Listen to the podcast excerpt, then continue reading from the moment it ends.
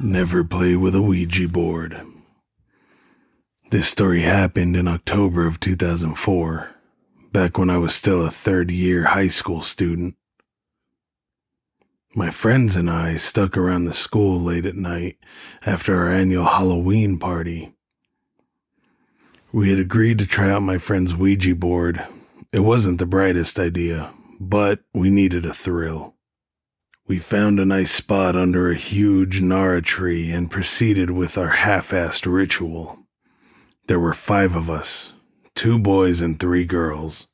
We were all expecting some kind of paranormal contact. Rumors had it our school was haunted, but we never really experienced anything firsthand. And it was Halloween when all the spirits came out to play. We all wanted to get spooked. Also, we've never seen a Ouija board firsthand before, so we were pretty excited. Our school was an old Spanish colonial house built in the 1800s when the Spaniards still occupied the Philippines. We were in a section of the school that doesn't get used often, located beside a creepy old Jesuit house. People only go there when they needed to use a restroom, store equipment on one of the sheds, or make out with their boyfriends or girlfriends.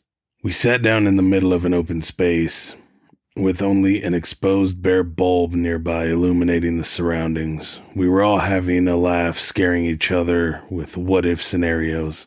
It was your typical dumb kids doing dumb things. My friend who brought the Ouija board proceeded to place it in the middle of our circle, if I remember correctly. It was the glow in the dark version, which we found hilarious, but it gave us the ability to see what was written in the dark. Now, not knowing what to do, and after going off what we've seen in the movies, we all proceeded to place our index finger on top of the planchette. We sat there looking at each other until one of us said, We didn't know if there was a proper way to start the ritual, plus the board didn't come with instructions, so we decided to just throw in a question. Is anyone there? I called out into the darkness. If there are spirits living here, please talk to us, one of the girls joined in. We clearly had no idea what we were doing. Still, nothing. Not even the slightest bit of wind. One of my friends jerked the planchette, and the girl who brought the Ouija board screamed, breaking the silence. We all laughed at how ridiculous it was. After a bit of joking around, we decided to give it another go.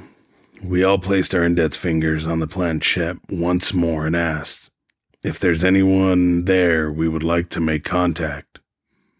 Don't break the circle, one of my friends jokingly said. Shut up, I whispered.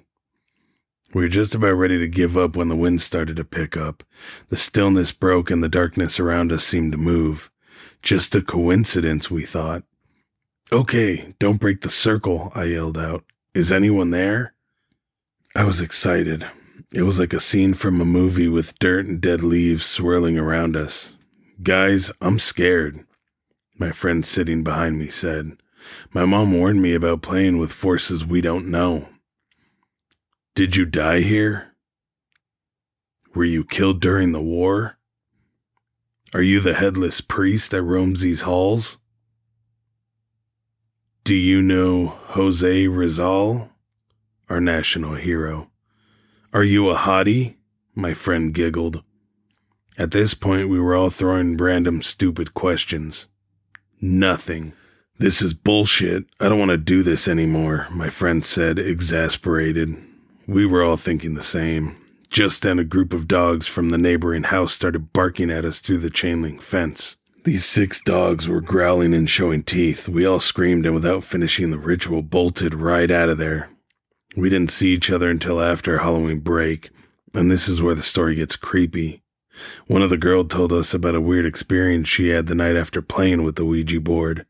She had gotten home late after hanging out with her friends from the neighborhood. When she realized, she forgot the keys to her house. So, she called her brother up, who was then still sharing a room with her, and what he said crept the hell out of her. He swore she was already home. He claimed to have seen her walk in a while ago and that she looked tired and saw her head straight to bed. Creepy, but no need to freak ourselves out, we all thought.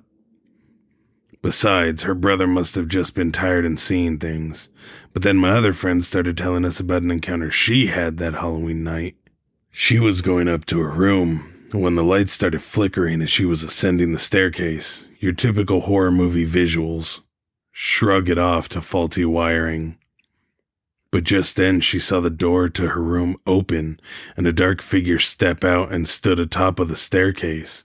She couldn't make out the entity's face, but she recounted that she couldn't move and felt utter dread as the figure stared down at her. No way, my best friend who joined in the conversation said in disbelief.